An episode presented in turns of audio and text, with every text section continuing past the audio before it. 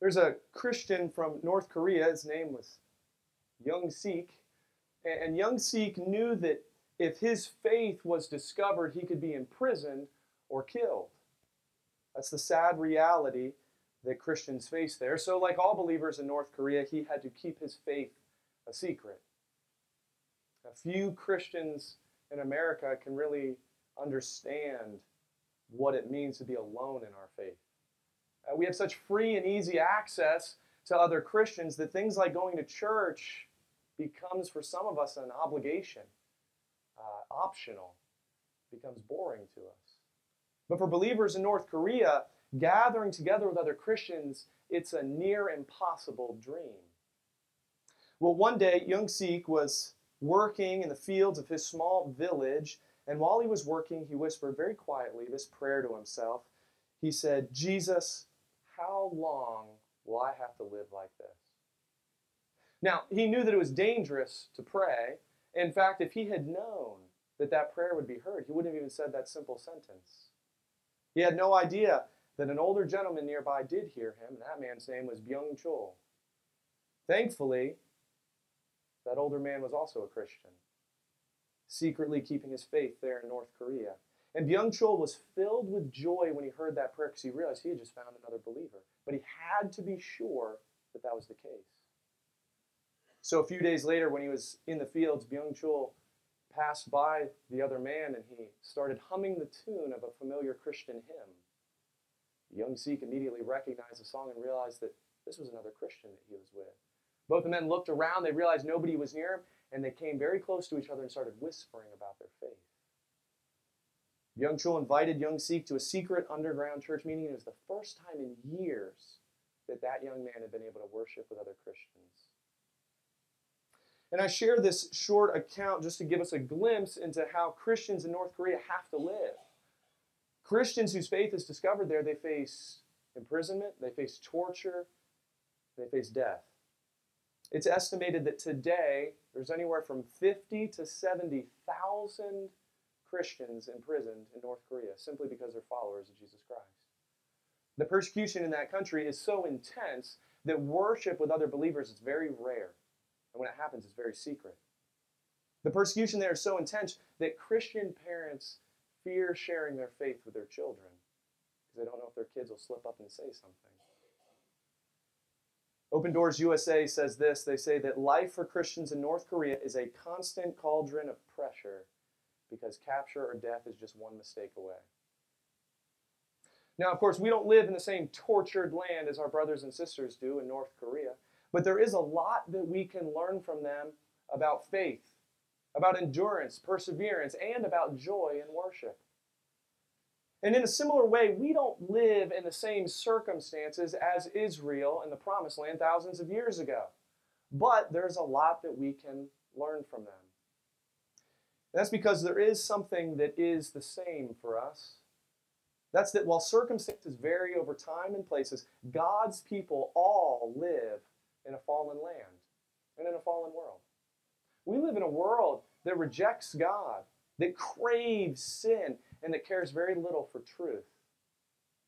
There are many dangers and temptations that Christians can face, things that would keep us from living the life that Christ has called us to. So, believers, we need, we need to learn how to live by faith in a fallen land. My prayer today is that we'll see a few practical ways to do that as we turn together to Joshua chapter 23. So, if you have your Bible, I'd encourage you to go ahead and turn there. Joshua 23. If you don't have a Bible with you, you can use one of those Bibles under the seats in front of you. If you'd like to use one of those, you can turn to page 188. Page 188, Joshua 23. We're very close to finishing our series in the book of Joshua. And as chapter 23 opens, Joshua begins his farewell speeches to Israel. He had seen a lot in his life, and he had a lot to say to the Israelites as they inhabited this new land that was still occupied by enemies. So let's look to, together. Joshua 23, we're going to begin in verse 1. It says this After a long time had passed, and the Lord had given Israel rest from all their enemies around them, Joshua, by then a very old man, summoned all Israel, their elders, leaders, judges, and officials, and said to them, I am very old. You yourselves have seen everything the Lord your God has done to all these nations for your sake. Who's the Lord your God who fought for you? Remember how I have allotted as an inheritance for your tribes all the land of the nations that remain, the nations I conquered between the Jordan and the Mediterranean Sea in the west. The Lord your God himself will push them out for your sake. He will drive them out before you, and you will take possession of their land, as the Lord your God promised you. Well, let's stop here for just a minute or two. Joshua knew that he wasn't going to be around much longer. And before he passed away, he wanted to instruct the nation. And you know what? This, this was somebody to listen to. Joshua was a wise man. He was a man faithful to God. And he'd experienced a lot of things. Keep in mind that Joshua had been born into slavery. He had experienced oppression under the whips of the Egyptians. Then, as a young man, he saw how God powerfully delivered Israel from the hand of Pharaoh. He became the aide to Moses and witnessed how God guided Israel in the wilderness, how God gave them and miraculously provided for them manna and quail to eat, water to drink, and how God gave them direction on how to live as his people. Not only that, Joshua had also seen God's holy judgment on the times that Israel turned from God into idolatry and sin. Joshua, he had been around. And he was somebody that the people would be wise to listen to, just like we would be wise to listen to what he says. And even though he had seen far more than many of the people in Israel, Joshua reminds them of what they had seen God do. Well, the Israelites had seen God powerfully defeat their enemies in the promised land. We've looked at a lot of that together in our series. But without God, the Israelites, they, would, they wouldn't have defeated these large armies and fortified cities, the battle hardened Canaanites. So Joshua reminds me, he says, It was the Lord your God who fought for you. See, the truth was, they were only standing in this sweet land because God gave it to them. But remember, they weren't alone in the land. There were still enemies there. There were still people living there who hated Israel, who hated Israel's God.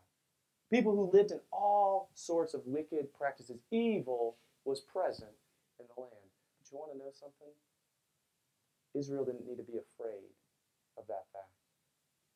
Instead, they could look to the God who gave them great victory in the past, the God who guaranteed them victory in the present, and they could move forward with confidence in Him. In other words, what did Israel need to do is they lived in this land surrounded by sinful, fallen people? First, they needed to look to God.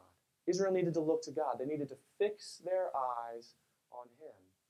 You see, by always looking with admiration at what God had done in the past, by always looking with eager expectation about what God would do and promise to do in the future, by always remembering the God who is faithful to His people, Israel would be better prepared to be a people faithful to God. Then they wouldn't be easily distracted by doubt and fear and the enemies all around them. That's because when we fix our eyes on something, we become a lot less distracted by what's around us. Now, something that I learned a couple years ago is that we all technically have a small blind spot in both of our eyes. Now, it's not something that we would really notice because the way God created us, both of our eyes work together to fill in the gaps so we see the whole picture. Uh, but there's a simple test that you can do to identify the blind spot. What you could do is you could put two dots on a card and you cover one of your eyes, and with the other eye, you focus on just one of those dots. As you slowly bring it towards your face, eventually the other dot seems to disappear. It enters the blind spot. Only the dot that you're focused on remains. Believers, when we focus on God, the closer that we get to Him in this life, eventually all the other distractions disappear. By focusing on God, we'll be better prepared to live for Him.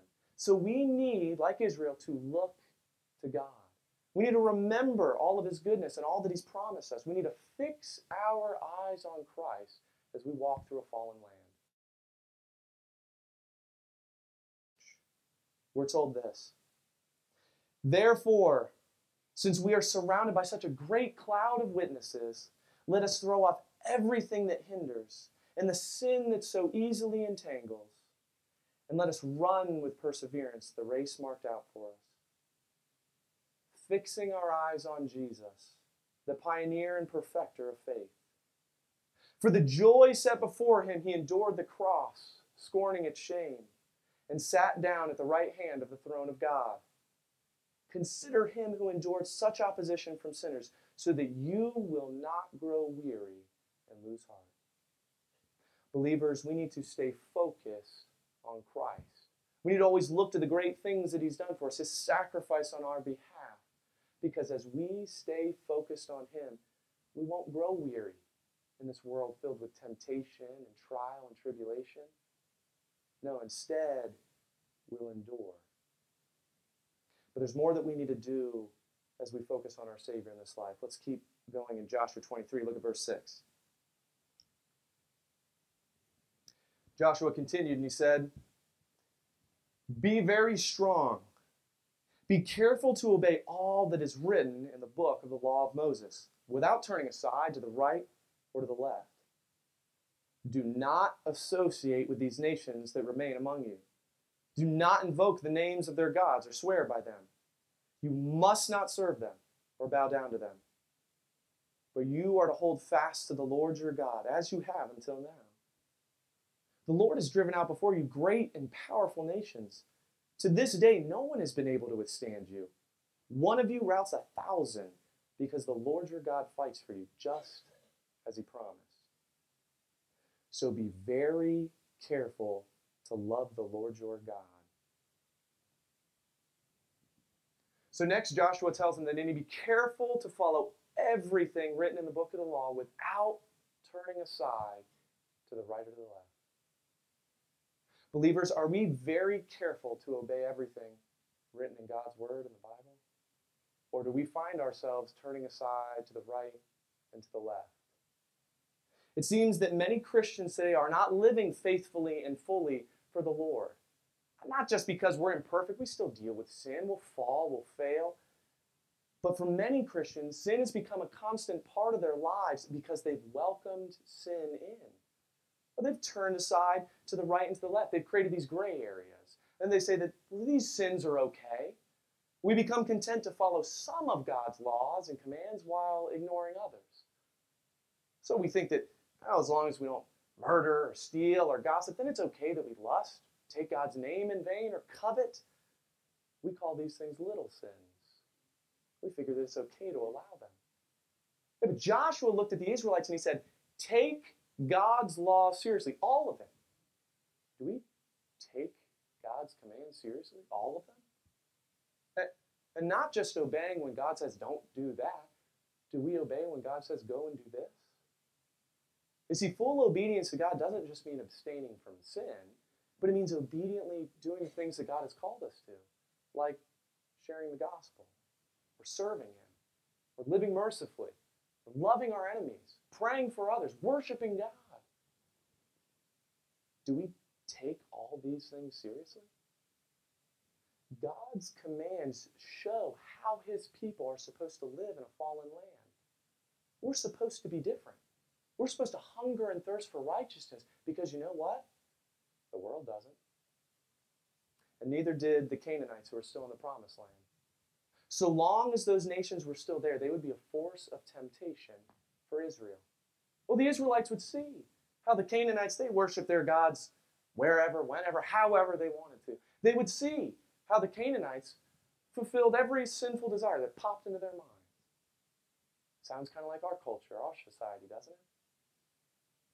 Joshua knew, he knew that if Israel was led astray by these things, they'd be destroyed. And Joshua knew how easily Israel could be led astray into idolatry. You want to know how he knew that? Because Joshua had been around the block a few times. He had witnessed the Israelites turn to idols multiple times in the wilderness. Our hearts aren't just prone to wander into sin, they're prone to wander into false worship we might not carve our idols out today, but whatever takes the place that God deserves in our hearts, those are the things that become our idols. So many of us today, we worship entertainment, we worship pleasure, we worship work, our hobbies, sports, all those things that take priority over God in our lives. Those are our idols. So, what are we supposed to do? What do we do if temptation and idolatry is all around us? How do we live God's way in a sinful and idolatrous world? We do it the same way that Israel would. Joshua said, Be very careful to love the Lord your God. Believers, we need to love God if we want to live by faith in a fallen land. You see, believers, when we fall deeply in love with God, we will want to obey Him.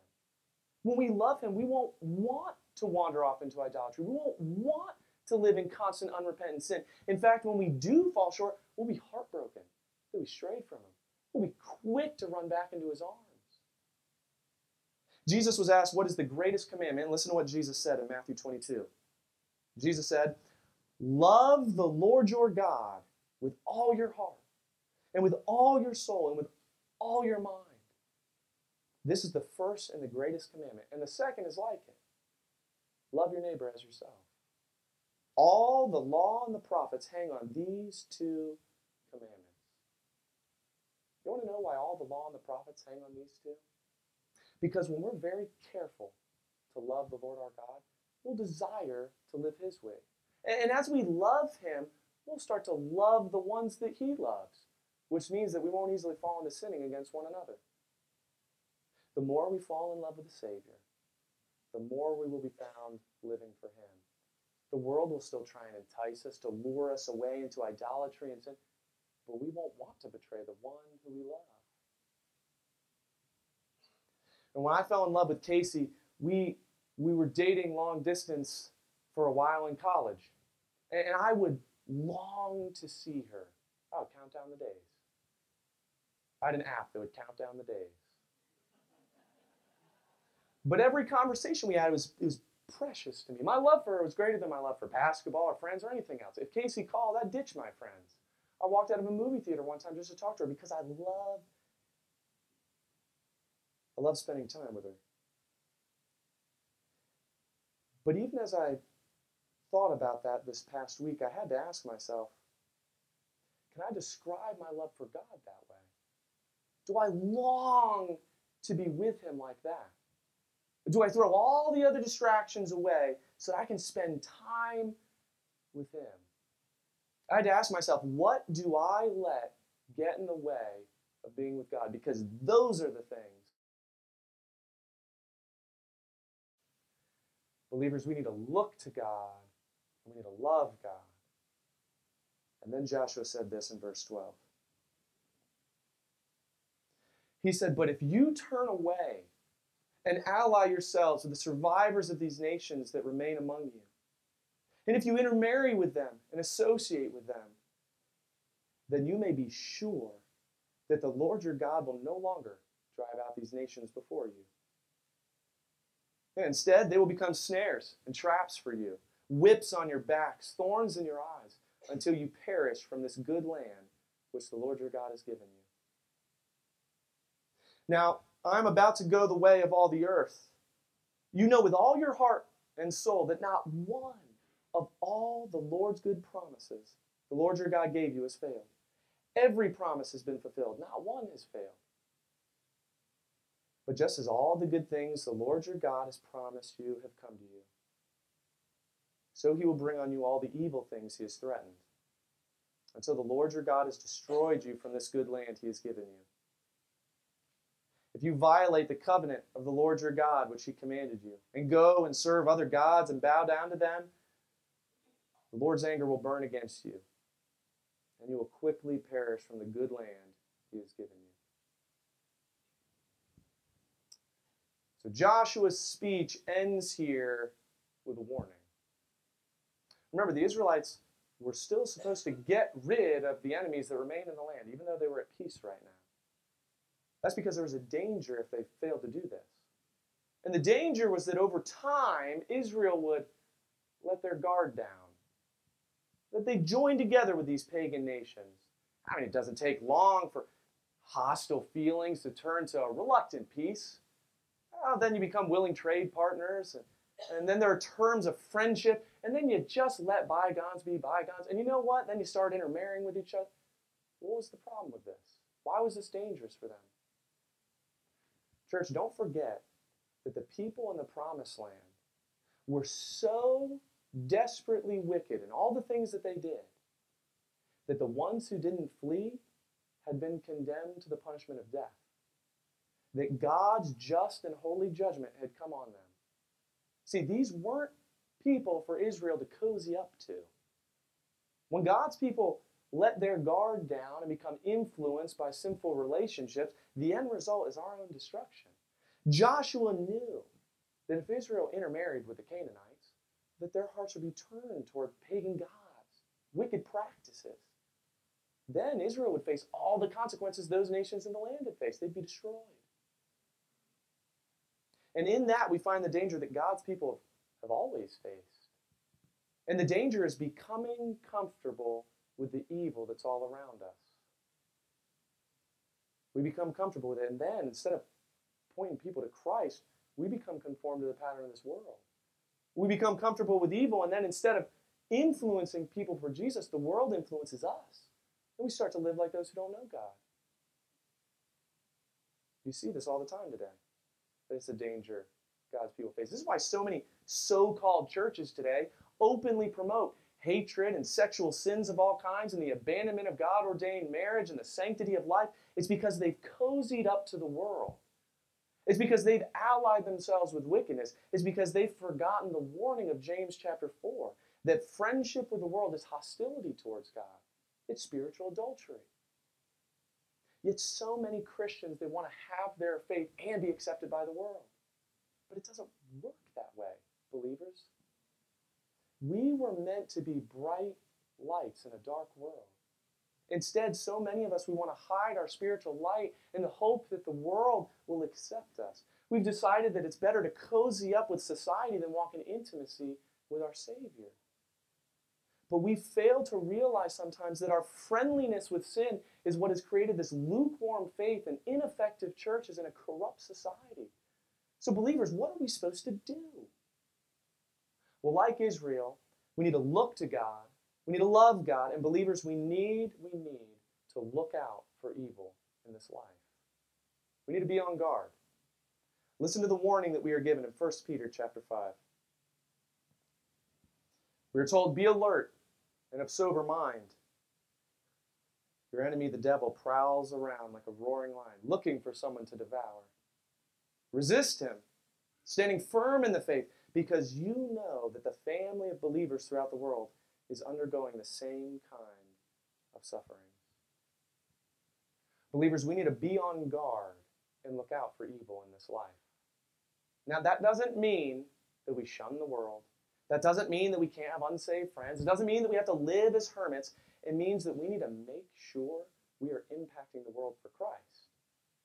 But in order to do this, we have to be on guard because you see, our enemy is always looking for ways that we will grow comfortable with sin and let him in and then live like the world because, you know, those are Christians the devil can get along with. Church, we live in a fallen land and in a fallen, broken world. That means that there are many things that can keep us from living for God if we aren't careful. So, believers, to avoid the distractions, focus on Christ. Don't fall in love with sin, fall in love with the Savior. Spend time with Him in prayer and scripture and worship. Evaluate your heart this morning and ask if Jesus is the supreme focus of worship in your life or if you've allowed idols to come into your heart. Don't fall prey to the lifestyle of sin. Instead, let's live in righteousness. The truth this morning is this, church pursuing Christ is how we make the most of life in a fallen land. We must pursue Christ. We must live for Him. The question is, believers, what can you do to better pursue Him this week? What can you do to push aside all the things that distract you from being with the Lord? I would encourage you this morning, during our final time of invitation, this final song, to evaluate your heart, to evaluate your life. Ask what idols there might be. Confess those to the Lord. Get rid of those in your life. Consider how you can pursue Him this week like you've never pursued Him before. If you're here and Jesus Christ is not your Savior, please understand, you know, Joshua said he was about to go the way of all the earth. He was about to die. In fact, the Bible says that there are two guarantees for every single person. The Bible says it's guaranteed each person wants to die and then the judgment. In other words, like Joshua, we will go the way of all the earth, and then the moment will come where we stand before God. And you need to understand that it's our sin, all those bad things we do, those things are separating us from God. And if those things are not taken care of in this life, then when we stand before Him at the end of this life, we will be separated forever from Him in a place of torment called hell. And we can't make up for our sin in this life. No matter good works, going to church, giving your money, tithing, anything. These things cannot earn us a spot in heaven. That's the bad news. The good news is that in his great love for you and me and this whole broken world that rejects him, God sent his son, Jesus Christ. And Jesus came and died on the cross, and when he did that, he was taking the punishment we deserve for sin. Jesus died and he was buried, but three days later he powerfully rose from the dead, proving that he is who he said he is. He's no mere man. No, he's the Son of God. And he's the Savior. He's the only one who can save us from the penalty of hell. And he's been waiting your whole life to do that for you. The Bible says that whoever will call on the name of the Lord will be saved. Friend, if Jesus is not your Savior, don't go to Jesus for an easy life. We're not guaranteed that. I hope I've made that clear this morning. Don't go to Jesus for an easy life. Go to him because he's the only one who can give you eternal life. He's the only one who can save you from hell. He's the only one who can guarantee that when this life is over, you'll be with him forever.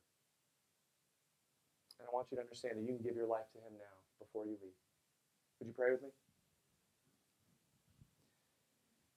If that's where you're at, if you know that Jesus isn't your Savior, never given your life to Him, you never received that forgiveness, please understand you can come and talk to me during this final invitation song. We can talk about that. We can pray together. Find me after the service. But if you're ready right now to give your life to Christ, please know that you can do that. No matter what you're going through, no matter what you've done, Jesus has been waiting your whole life to save you. And you can go to him in prayer right now. Admit to him that you know that you're a sinner but that you believe he died on the cross for your sins, that he rose from the dead. Ask him to forgive you and to be your Savior, and I promise you, on the authority of God's Word, he'll save your soul. Dear Heavenly Father, for those of us who have made that decision, who have given our lives to Christ, I pray that we would all understand this life is going to be difficult living for you in a fallen, broken, sinful world isn't going to be easy, but it's what you've called us to. I pray that you'd help us to learn from our brothers and sisters all over the world what it means to endure in our faith, to persevere. Help us to be bright lights pointing people to Christ. Help us not to be ashamed of our faith. No, help us to be obedient to you follow your commands, not to turn aside to the right or to the left. When we fall and fail, just be quick to run back to your arms. Help us to be a church that focuses on you, that loves you, and that is on guard against the evil that's all around us. Give each of us the opportunity when we leave this place to share the gospel with someone. And Father, I pray that there's anyone here who still hasn't made that decision to give their life to Christ, that they wouldn't leave before they talked to someone about that. Father, we love you. You proved long ago when you sent your Son that you love us more. We thank you for that.